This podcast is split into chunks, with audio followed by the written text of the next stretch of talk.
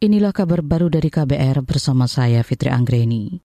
Ombudsman kembali mengingatkan Kementerian Keuangan untuk segera melakukan pembayaran sejumlah uang kepada masyarakat pelapor.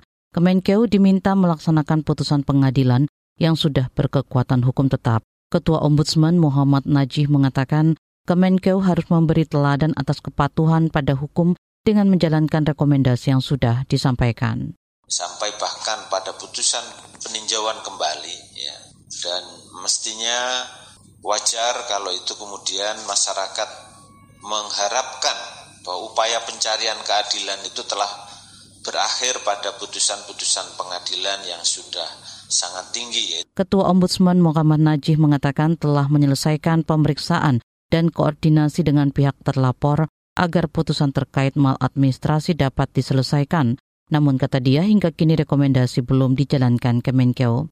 Sebelumnya Kementerian Keuangan dilaporkan memiliki utang kepada sejumlah masyarakat pelapor, totalnya mencapai 250 miliar rupiah dari sembilan putusan pengadilan yang telah berkekuatan hukum tetap. Kita ke informasi selanjutnya. Komisi Pemberantasan Korupsi KPK diminta segera berkoordinasi dengan pihak kepolisian untuk menindaklanjuti temuan pungutan liar atau pungli di rutan.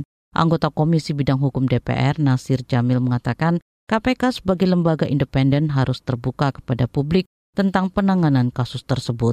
Jadi rutan yang dikelola oleh KPK saja ada pungutan liar. Bagaimana dengan rutan-rutan atau lapas yang bukan dikelola oleh uh, eh, KPK? Itu satu hal. Yang kedua, tentu ini tidak pidana.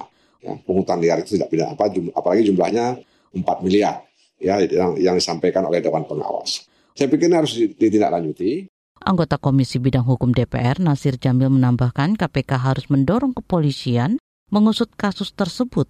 Upaya ini harus segera dilakukan untuk mengembalikan kepercayaan masyarakat. Sebelumnya Dewan Pengawas KPK menyebut pungli berupa setoran tunai melibatkan rekening pihak ketiga. Selama periode Desember 2021 hingga Maret 2022, jumlahnya mencapai 4 miliar rupiah.